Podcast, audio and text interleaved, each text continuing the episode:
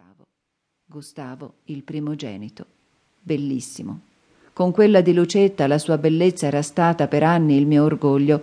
Durante le due gravidanze avevo coperte le pareti dell'appartamento, specie della camera da letto, di fotografie d'angeli del Verrocchio, del Perugino, di Raffaello e m'ero tenuta per lunghissime ore in loro contemplazione, nella speranza di influire così sulla bellezza corporale dei miei figli.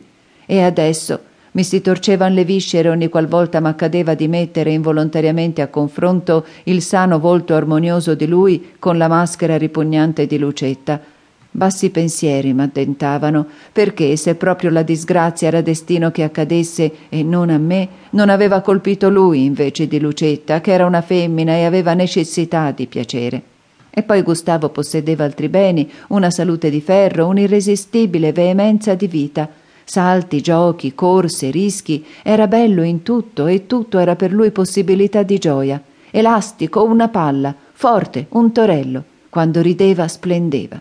Gli bastava un buffetto per far senza volerlo, buono com'era, cadere in terra la sorellina, che dopo la disgrazia veniva su stenta stenta, miseruccia di membra, in causa dello spavento patito e delle lunghe febbri ed io non gli potevo perdonare a lui d'esser dei due rimasto il solo bello e forte.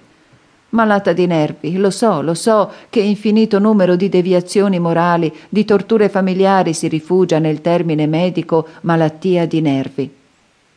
Sgridate, castighi addosso a Gustavo, quasi sempre ingiustamente. Non sopportavo il suo chiasso bonario.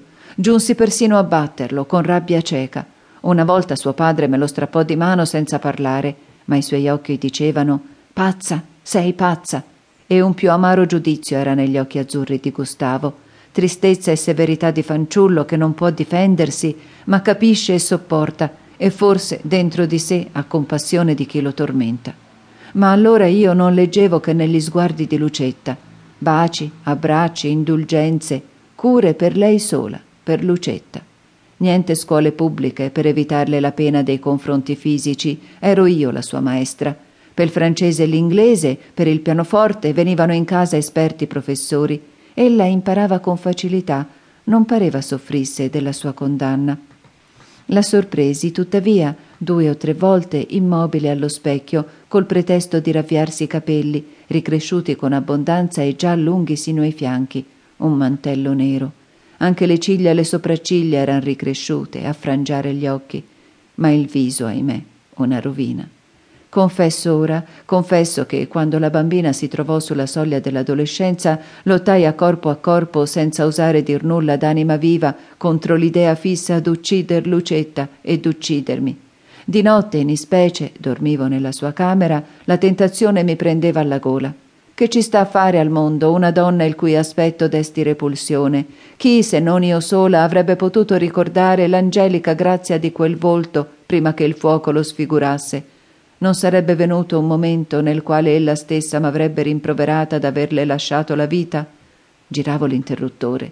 Al lume fioco della lampadina, con pupille dilatate dall'insonnia, fissavo la dormiente, misuravo e contavo i segni lasciati dal nemico e pensavo che nel tempo della mia vita d'amore l'avevo messa al mondo io quella creatura, le avevo dato un corpo sano e perfetto perché potesse un giorno essere sposa, aver figli, allattare, vivere santamente la sua vita di donna al pari di tutte le donne benedette da Dio.